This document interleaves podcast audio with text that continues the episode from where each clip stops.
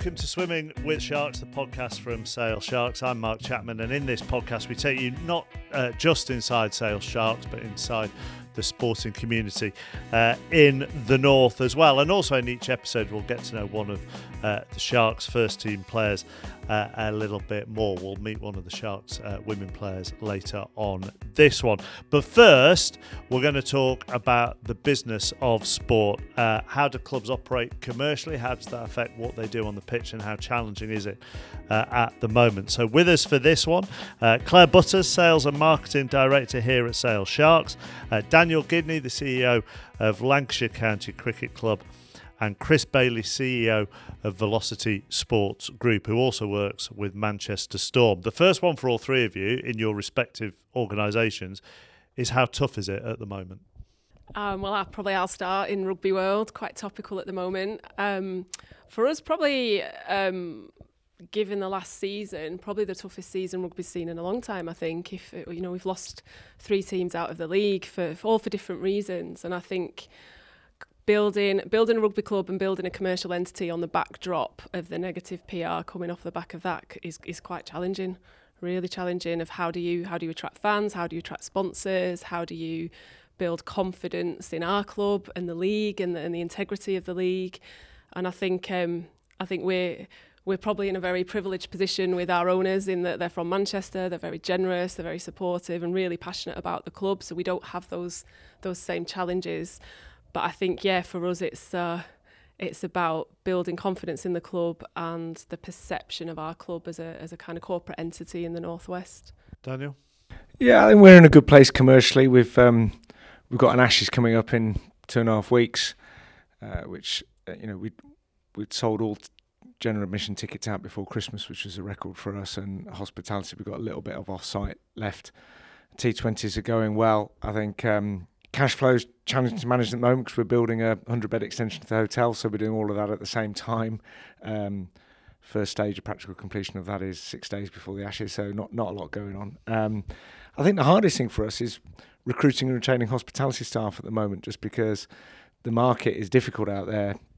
When you can earn seventeen, eighteen pounds an hour driving for Amazon, it's um, it's difficult to get somebody to come and work long hours in a hotel or a restaurant. Uh, you can either look at this from the Manchester Storm point of view, or just your general overview of the of the sporting commercial landscape. I think that's kind of touch on Manchester Storm, but also the, the sport of ice hockey in general in the U K. And I think that we're in the sport is in a really good place um, in terms of. Uh, Great Britain uh, are in the top pool of the World Championships again now. Um, they've, pro- I think, they've spent four out of the last five seasons um, playing against the likes of Canada, the U S A, and Finland, Sweden. So all of the big nations, and that's really helping promote the sport and, and you know bring bringing p- people to the the games and, and growing the the audience that that comes down. And Um, I think the, the biggest challenge that, that the sport faces at the moment is just the, the lack of facilities. Um, you know, if you, if you look at Manchester, there's there's one ice pad in Manchester, and that's in Altrincham. Um, somewhere like Sheffield, who you know they're they're a, a massive club uh, in in this country. There, there's three pads in, in Sheffield, so there's, there's more ice time, and the the club are, are striving to kind of hit them levels and, and keep growing so that they can compete at the top end, but. The, the, the biggest challenge is actually having the, the facility and, and the time to help develop the, these kids that are coming through and um, and and really allow people to take up the sport. Um, anybody that plays hockey in the U K, if they uh, if you ever speak to anybody that's played at, at what we call a rec level, which is kind of like your Sunday league, that the likelihood is is that they've, they've played a good few games at starting at eleven o'clock on a Sunday night. So it, it's not the easiest sport to to actually take up and get playing. So I'd say that's the biggest challenge. Sure. No, I, I know a bigger picture here. Starting at eleven o'clock on a Sunday night? Yeah. The, uh, the, the My God. But we talk about the facilities there and, and that there's a lack of them, but I mean, there's, that that's not through the, the businesses that operate these um, not doing everything that they can to get everybody on. Um, it, it really is a business where when there's free ice, there's likely to be somebody on it, um, but it, it, there's just not enough ice. Um, when when you look at the state of of, uh, of the three sports, maybe you know you're you're very much growing, and and uh, rugby and cricket on the field feel very positive at the moment. Off the field, there are huge challenges for, for both those sports. When commercial partners come to you, or you go to commercial partners, how how is that balance between what you do as a club and what you can offer, but also what they worry about in the background? Um, from our point of view in rugby, I think our... I think if we go back two years, our approach to commercial sponsorship was very transactional. So very much focused on how much money have I got and what can I get for my money? Whereas I think from a club perspective over the last two years, what we've tried to do is go with a more kind of brand-led rhetoric in that conversation. So talking more about what I'd call the softer stuff around a club, or the emotional stuff, that looking for partners that want to invest in, in the brand of Sale Sharks because they believe in what we're doing in the community, or they believe in what we're doing in women's sport, or they believe in more than the kind of eighty minutes on the field. Um, so our conversation has changed slightly from it being about just rugby and more about Northern rugby and the influence that our club can have in our region. I think the important thing is to be keep it simple and be authentic. So when you're in a conversation with a potential sponsor, is to is to be real with them. And uh, I know it sounds really easy to say, but, you know, never over-promise and under-deliver. You've got to under-promise and over-deliver. And I know it sounds really easy to say, but it, it's really important to do that. And and for us, it's we we talk about having a family of partners, and part of that is it's we we build long-term relationships. We don't want... You can get some commercial partners that want a short-term transaction. We don't want transactions, we want relationships. And I think it's sometimes it's... particularly when you're up against it, it's difficult, but sometimes it's right to turn down a particular offer if they're not the kind of the right fit for you as an organisation. So I think, you know, little extra things like, you know, we took a lot of our partners on pre-season tour, something like that. Um, those partners absolutely love that. And the partners then that want to be a partner, that want a piece of that, they then hear about, oh, well, what happened in Dubai? And it's like, well, what goes on tour stays on yeah. tour. But it was just little things, but being authentic and just adding those extra values, but building a long-term relationship and saying, you know, we're a family of partners and we'll help you do business with each other, which was done as well. Uh, well, you made an interesting point there of um, sometimes you turn it down because there's an assumption that as soon as a partner comes to, to a club or a sport, yes, thank you very much, we'll we'll take the money. Um, I'm not saying these are reasons why you, you've turned anybody down, but do you think over the past few years you have to do more research into a partner that a, a potential partner to you? I mean, you know, sport washing is the prime example that everybody talks about. You know, nobody really investigates who invests in Sainsbury's or whoever it may be, but any, any partner's links with whatever, it will come back on you. I think it's a really good point. I think if you go back to twenty thirteen, you know, Lancashire Cricket Club had lost, you know, nine million over four years, technically insolvent. Um, we took every sponsorship that came our way, and that was a position that we were in at that time. I think as we've become a bit more settled and more structured, we've been able to be more choosy. You know, we we last year we sold some advertising to a betting company, and we regretted it. And this year they offered us more money for the same for the Ashes, and we said no. So I think. It's but it's it's difficult when, you know, you got the C F O saying to you, well, that check looks nice, thanks. And it, it does look nice, but sometimes you you have to make those choices, and it is hard. I mean, it's a minefield, isn't it? Yeah, I mean, I, I certainly agree on all the points that have been made so far. You know, I think that it, it is right that if a, if a partnership deal doesn't look right, that, that you walk away from it. Um, as much as they come on board and, and their brand is on there, they represent you as well. So I think it's really important that if they're not the right brand to represent you, that, that you do walk away from it. When it comes to partnership deals, I think that every sports club wants them, needs them, um, but it's so much easier to, to retain than, than attract. Um, and I think that if it's a if it's a partnership with true value, um, and that can be reflected, then it's a, it's a match made in heaven. You sort of had a knowing smile when we were talking about partners coming in may not be the the right fit. I mean, have you been in that situation with a, you know, a potential a potential deal that might mean a little bit more money on a could go in one direction, but it might not be the right thing to do. I think I think we're we're probably a little bit further behind than than cricket in that regard. I think those conversations tend to happen internally before we get to the point of saying no to anybody. I think what what's really interesting for us is like the, the education or the the understanding of short-term wins over long-term strategy, and that balance of making sure we're bringing in revenue to keep our club kind of sustainable, but equally having the the confidence to know that if we stick to our long-term strategy, the commercial partners that we want to work with that fit with our brand and our values and that want to do things like school education programs, that they are almost coming to us because they've bought into into the, the broader kind of picture of the club. But yeah, so I, don't, I wouldn't say we've turned anybody down, because I don't think we're in a, a position to do that, but equally we probably aren't going after partners if if they don't fit our criteria of, of kind of wanting to wanting to be a gen a genuine collaboration and partnership.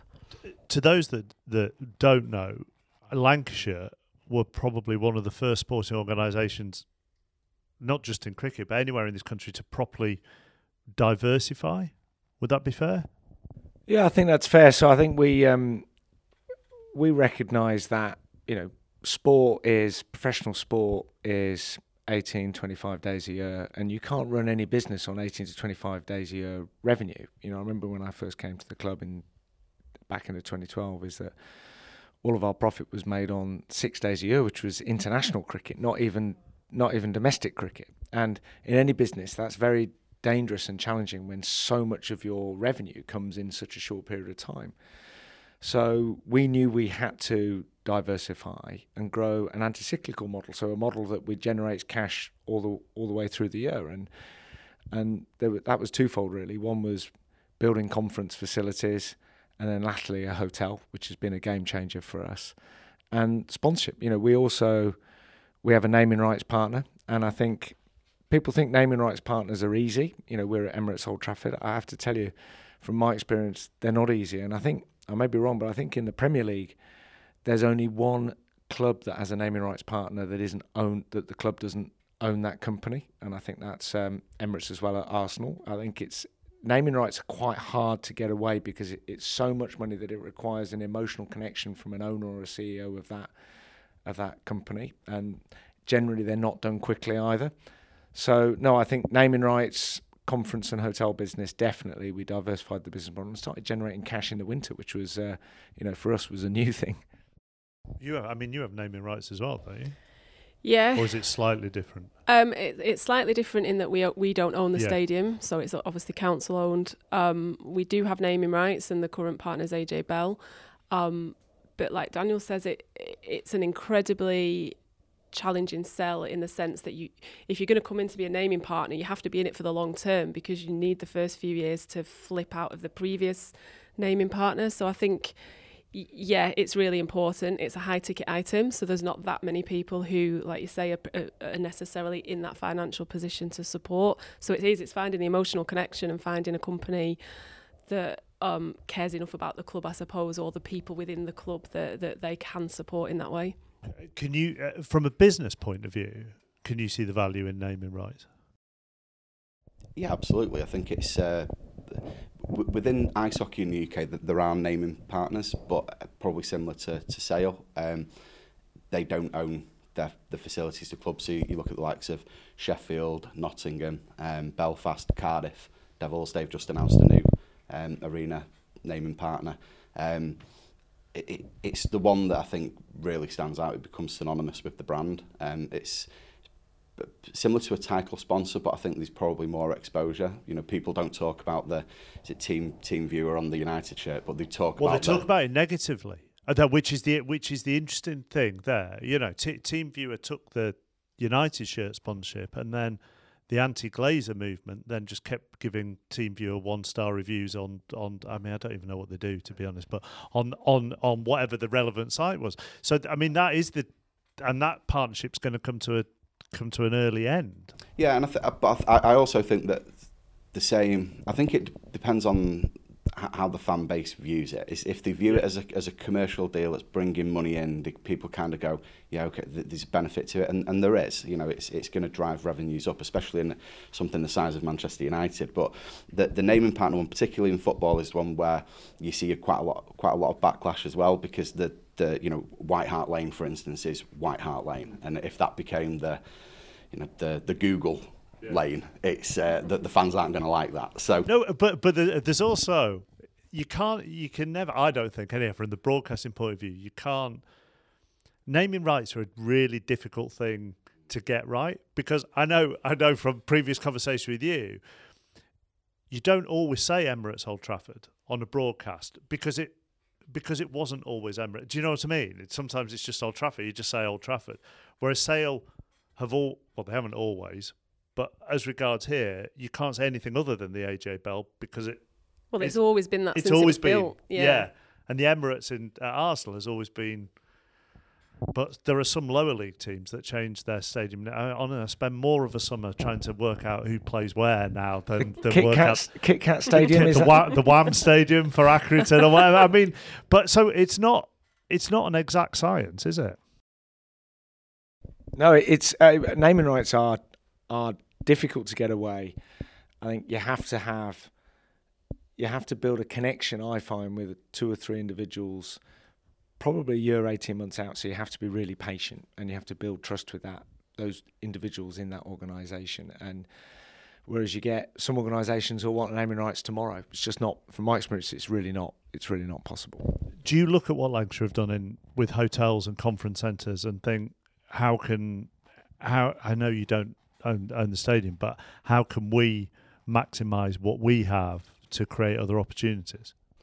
Yeah, uh, we look we look at, at cricket, we look at football, we look at a lot of different sports and try and take learnings from yeah from Old Trafford of how they've expanded and evolved and become a music venue as well as a conference facility and a cricket venue. I think because we don't own the stadium, our remit or priority, I guess, is is driving revenue into the club and looking at new ways that we can drive revenue in.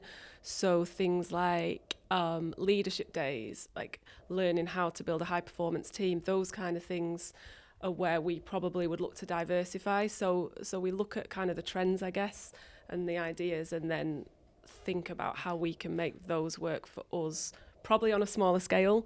And until, you know, if one day we own the stadium, then absolutely we'd be looking at, you know, Exeter Chiefs have, have got the hotel next to their stadium. So we would look at that. But I think at this moment in time, we're very much focused on how do we look at new new ways of driving in revenue on a smaller scale. Do you think cooperation is the way forward for all sports other than Premier League football? I mean, my, my view is that pre- everybody thinks everybody thinks that football dominates everything. I would argue it's Premier League football that dominates everything, and everybody else could work together to be a stronger collective. Uh, absolutely, um, you know this is this is something that I'm I'm really passionate about. So um, I've had conversations with, with Steve Bland from Sale, you know, about can we can we get our guys down here? Can do you want to bring the team down to, to Manchester Storm? But but uh, you know we've done that with Stockport County. Um, we've done that with the Manchester Giants. We've had. Um, you know, we've got plans to do it with some of the, the women's football teams now in the area. Um, so really trying to help each other grow and, and sort of get get that face time at, at various different sports. One of the things that I always think is that we don't lose any fans because um, we we do a deal with Sale to, yeah. to, to where, where we're sending fans. Fans are, are your fans. They're, there's, there's a passion and they are your fans. Um, if there's an outlet for them to go and see something different, if you're both playing on the same night, I can guarantee you that they're still going to come to, yeah. to whichever one they were at first. So I do think that, that cooperation and trying to trying to get people to take in different sporting experiences is nothing but positive. Claire? I, like I couldn't agree more. We have this debate a lot um, here around if you're a fan of cricket or football, you've got to stay in your lane and that's the only only sport that you are, so you couldn't possibly come and watch rugby. Whereas actually, like you think about, if you're a fan of sport, you're yeah. a fan of sport. You can watch a, a football game, an ice hockey game, a rugby game. And that's, I think, moving a mindset or, or shifting mindsets away from, oh, well, football fans will never watch rugby because they're football, is just so archaic, in my opinion. I think I'm a, I'm a United fan, but I'll happily come and watch Sale. I'd, I'd go and watch netball. I'd come and watch the cricket because I love sport. And I think, like, we call it the casual sports fan, but a bit of a jargony word. But looking at, you look at your own kind of network, how many people do you know that are a one sport person? They're not. And I, I agree. I think getting that cross-sport mentality and enjoying lots of different sport and raising the profile of regional sport in the Northwest, and whether it's cricket or football or rugby or hockey or whatever it is, there's a massive role, I think, for clubs to collectively raise the profile of our region, because we have so much sport in our region comparative to the rest of the country, and I think, why wouldn't we work together to, ra- to raise the profile of that? How, how closed do you think cricket is? Or how open-minded is cricket, to put it in a more positive way? I'd say it depends who you spoke to in cricket. Yeah, it does. I, yeah, but it does, doesn't it? I think um, we're very open. You know, we'd absolutely, particularly from a, a short format white ball cricket, whether it's the one hundred or T twenty, we'd absolutely embrace working closely with other sports. I think uh, for the more traditional county championship or fifty over stuff, I think that's a bit more difficult, because I think it's it's it's less consumable for a brand new visitor to cricket, that format, but also the customers and members who love that format probably have less of an interest elsewhere. So it's, um, no, I think it, it does depend who you speak to, but I think from our perspective generally, and particularly with the, the shorter formats, I think definitely collaboration would be a good thing. Who do you view, um, all of you, as your competition? And I, and I can set that up for you if you want. And I can remember being at Chelsea once with a, a an American executive from an N F L team, and he couldn't believe that Stamford Bridge was only five hundred yards away from a View cinema at Fulham Broadway. He went, that that's that's competition for me. So what? So that when I ask what the competition, I don't, I don't. It might not be a sporting.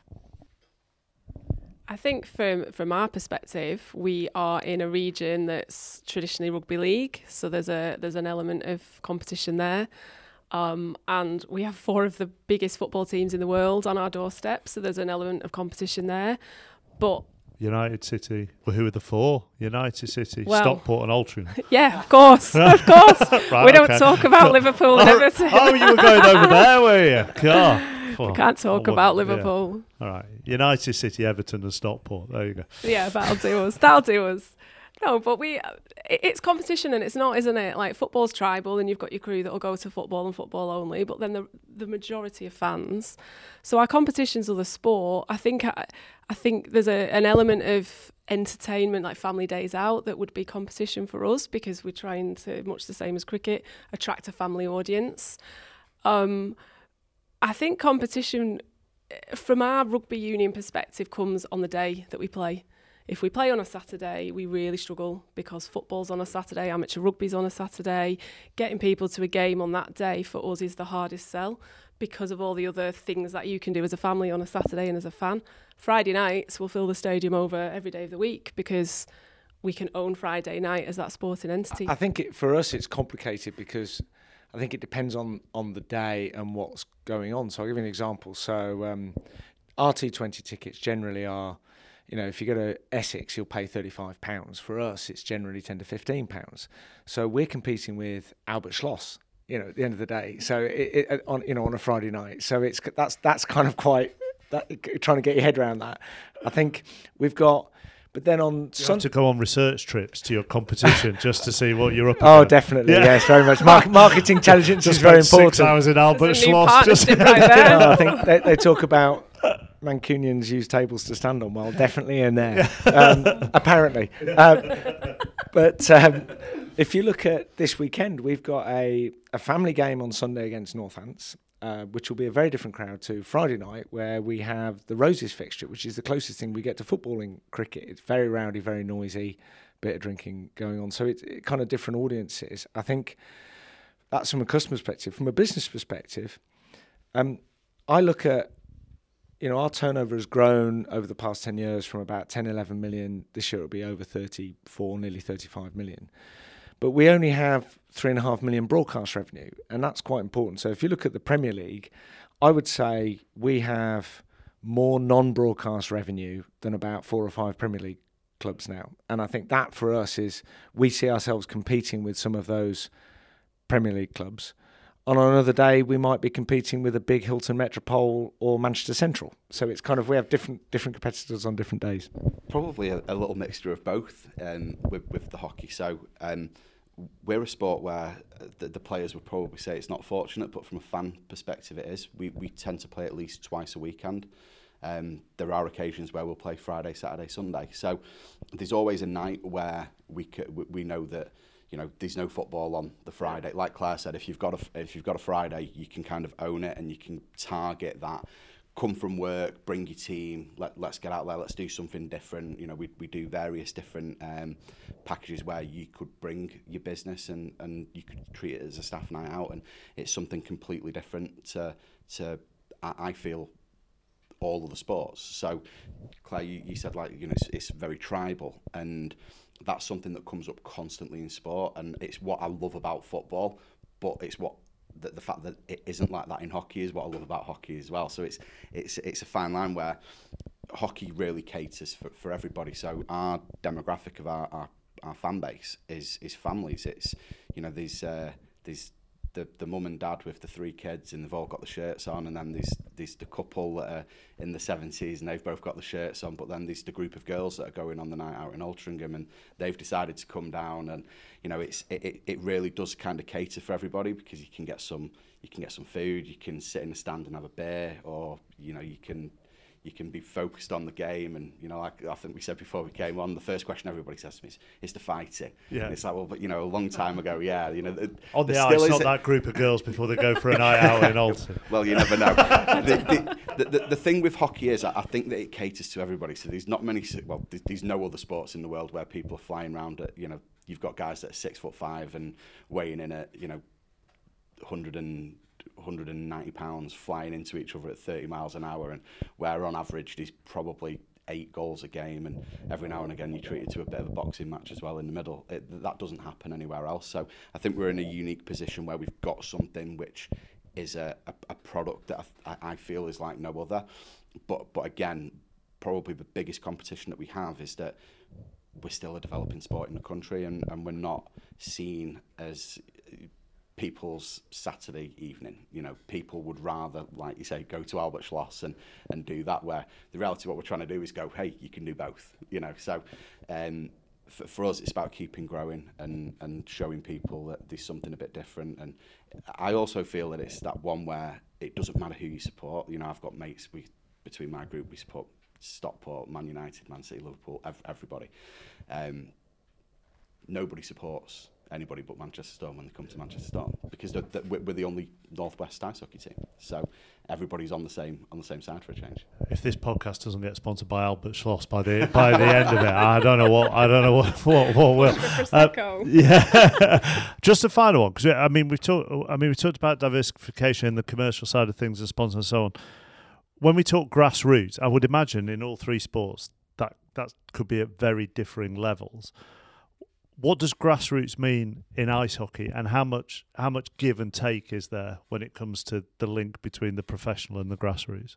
Well, well the first one is is that these we're all at the same facilities. Um, so, like I said earlier, that there really isn't the, the amount of facilities. There's not the I don't think that there's the investment at the level that it should be from The, the government into, you know, councils providing more facilities to, to help accelerate that growth. Um, in, in terms of the grassroots, you know, Manchester Storm uh, set up an academy, I think it was back in twenty seventeen now. Um, this hasn't gone out yet, so I don't, I don't know when the podcast's gone out, there might be breaking news, but this season we're, we're actually going to sign our our first uh, professional out of the academy. Um, so we'll we'll have a we'll have a sixteen-year-old in the team next year who's got an amazing future, and um, that that's come of the development of, of what got set up a few years ago. So that's a really huge stride for for, for the club, um, bringing its own talent through, which which we're going to see for the first time this season. Um, But yeah, I mean, in term, terms of growth, it's it's difficult with, without the, the facilities. And, you know, we, we talk, talked earlier about Great Britain getting to the top level. We're competing with the likes of Canada and Sweden. And it, it dwarfs in numbers of coaches and numbers of facilities, and until we can kind of get to a point where anybody who wants to, to join and get on can do. You know, at the moment, all that we can do is put more bodies on the ice. We can't give extra time. So the numbers of people that are on there just increase, where really what we need is more places, so fewer numbers. Daniel? Yeah, I think from a from a men's and boys' perspective, I think Lancashire has always been, had a very, very strong connection with its pathway. We generally have, on average, seven players in our first team that come through the pathway. I think that's pretty strong compared to a lot of sports. I think, you know, look at Jimmy Anderson's probably the most famous son of Lancashire. He's, you know, he's turning out today at nearly forty-one, which is astonishing for a bowler in a test match, I think. But on the other end of the spectrum, we've got George Bell, more, more recently of Alderley Edge Cricket Club, um, who looks like he's about ten, um, and he's already played quite a few games for us. So I think that's right. I think on the women and girls side, um, we have more work to do. I think, um, you know, I talked to Claire a lot about this. We've got a professional women's programme now. It's only been going two and a half years. Uh, we're still very much in the early stages, but from a Um, you know, the boys' pathway gets funding from the governing body in cricket by by about one hundred eighty thousand a year. The girls' pathway gets fourteen thousand.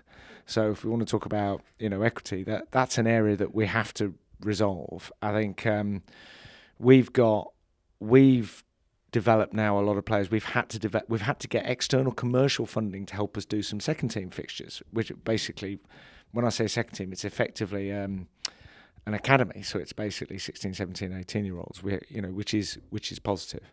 But the real benefit is we have to build more girls sections um, in our in our men's clubs, and I think those numbers now have, have grown significantly over the last ten years. We've still got a lot more to do, um, and this is where commercially men's sport is really mature, so the return on investment is quite far out because it's quite a high barrier to entry.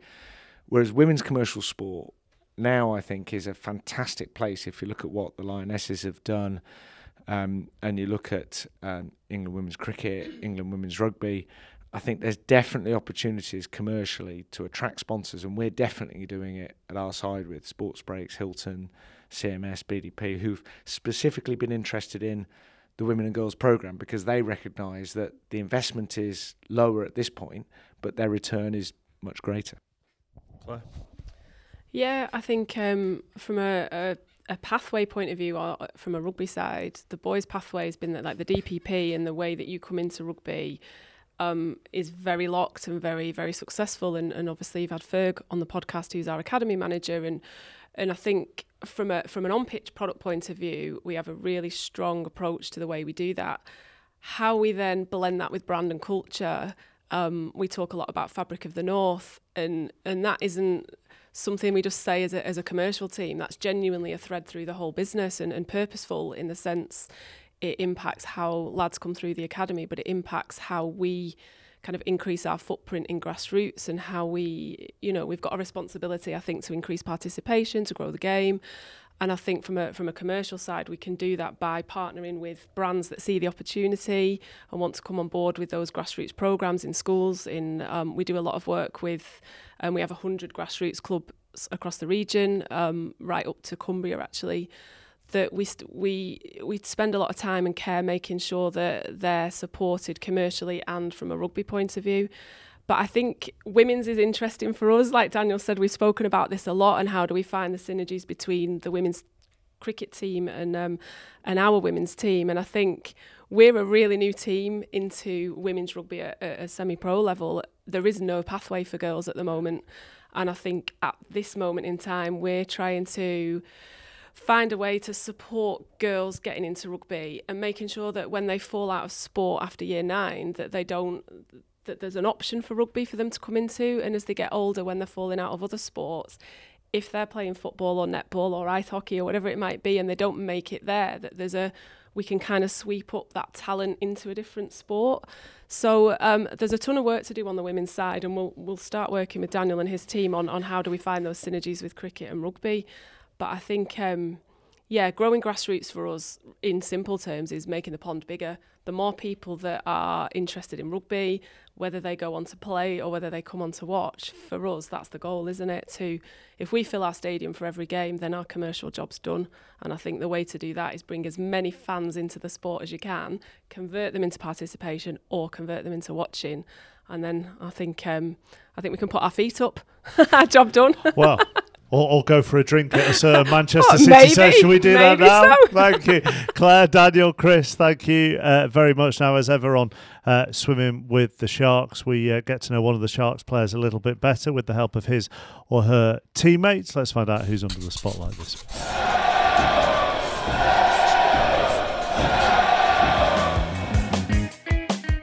I'm Holly Thorpe. Uh, I play on the wing for Sale Sharks, and I'm here with Lauren Delaney. Hello, I'm Lauren Delaney. I'm fullback and winger for Sale Sharks and Ireland. Nice. So, Delaney, I would like to ask you, what is your first memory of playing rugby?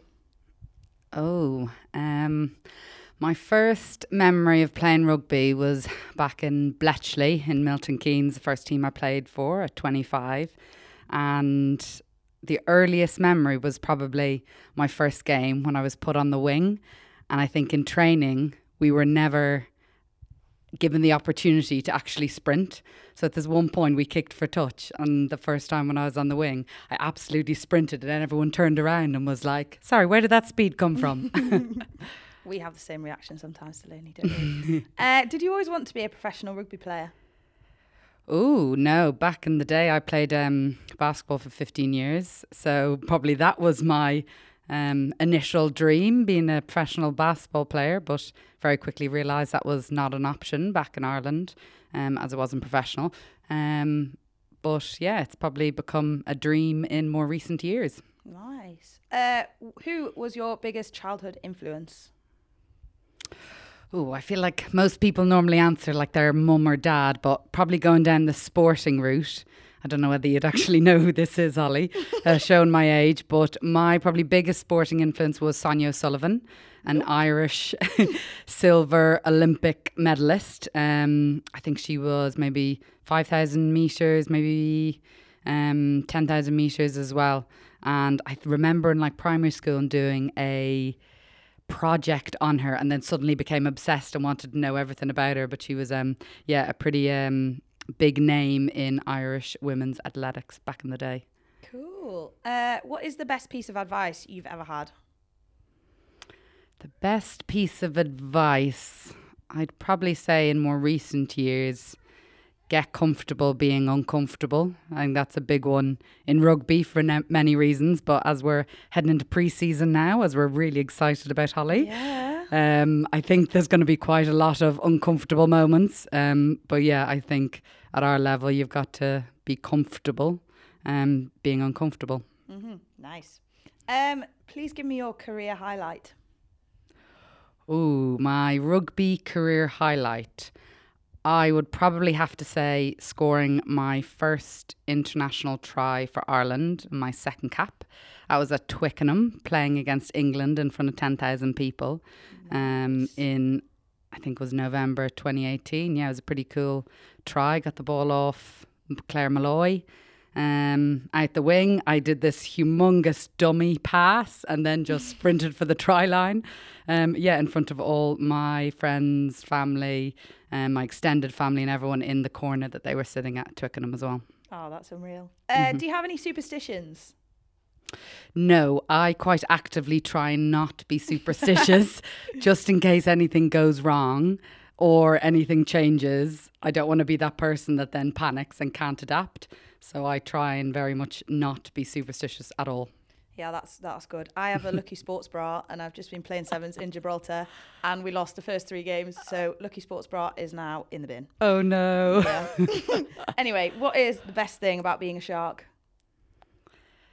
Ooh, the best thing. God, there's so many things. Um, I would say probably the best thing about being a shark is being supported and managed and coached by some of the best female rugby players in the world, and Rachel Taylor and Katie Daly McLean. I feel like every training session you learn something new.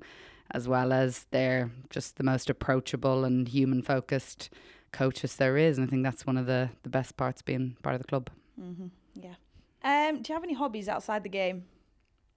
Ooh, apart from dating. And brunch. Yeah, and brunch uh, with Holly. Yeah, absolutely. And Vic.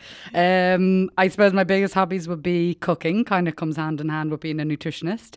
Um, so I do love to cook. Um, I also like to, I read quite a lot. Um, I love sports autobiographies. I love kind of self-development books.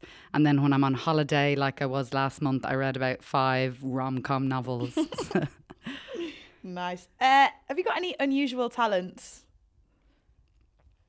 Unusual talents? Oh, that's an interesting one. Um, I haven't done it in recent months, but I was known for years when I was younger being able to do that weird Russian dance where you were down like on your hunkers and then your legs go out straight. Yeah, I maybe I have to, maybe I have to try it out at training later, yeah, but that was that an unusual speak, talent. Okay, uh, tell us something we don't know about you. Hmm, something you don't know about me. Um, I don't know, there's kind of boring ones, like I've been to five different universities, I've like moved house ten times in ten years, but probably the most weird one is that I'm a big fan of just eating as a snack dried pasta. What? Yeah. I know, it's a really weird one. I've done it since I was a kid.